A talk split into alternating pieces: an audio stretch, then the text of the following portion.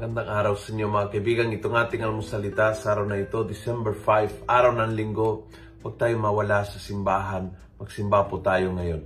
Ang ebanghelyo natin ay Luke 3, 1-6. Ako po si Father Luciano Feloni, Paris Priest ng Kristong Hari sa Diocese of Novaliches. Sabi ng ebanghelyo ngayon, uh, it is written in the book of the prophet Isaiah, listen to his voice crying out in the desert, prepare the way of the Lord, make the, his path straight. Ito po yung sigaw ni Juan Bautista.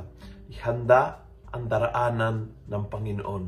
Isang magandang mensahe ng salita ng Diyos ngayon na ang pagdating ng Panginoon ay isang bagay na hindi lang inaasahan o hinihintay, kundi inihahanda.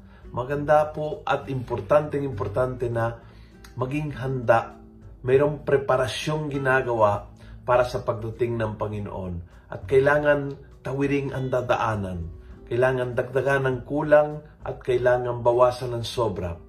Uh, at ito ay importante. Every Advent, ito po yung tanong sa ating, ano bang kulang at ano bang sobra sa buhay ko sa kasalukuyan?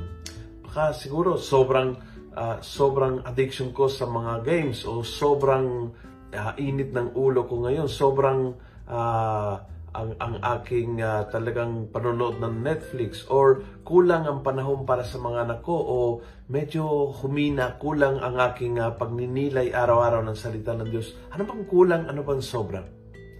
Kapag ikaw ay nagsimula ng preparasyon na yan, ang preparasyon na yan ay pag-aayos ng lalandasing ng Panginoon. Pag-aayos ng uh, daan kung saan ang Panginoon ay darating sa buhay mo.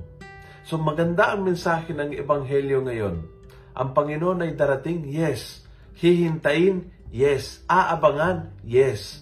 But hindi sapat yun. Kailangan may effort, may trabaho para ihanda ang kanyang daraanan. Pag ikaw ihanda, talagang darating at talagang dadaanan niya.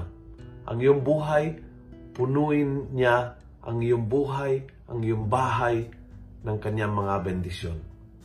Kung nagustuhan mo ang video nito, pakiusap lang, click share, go to messenger, group chats, ikalat po natin ang mabuting balita. Punuin natin ng good news ang social media and let's make the Word of God viral. God bless.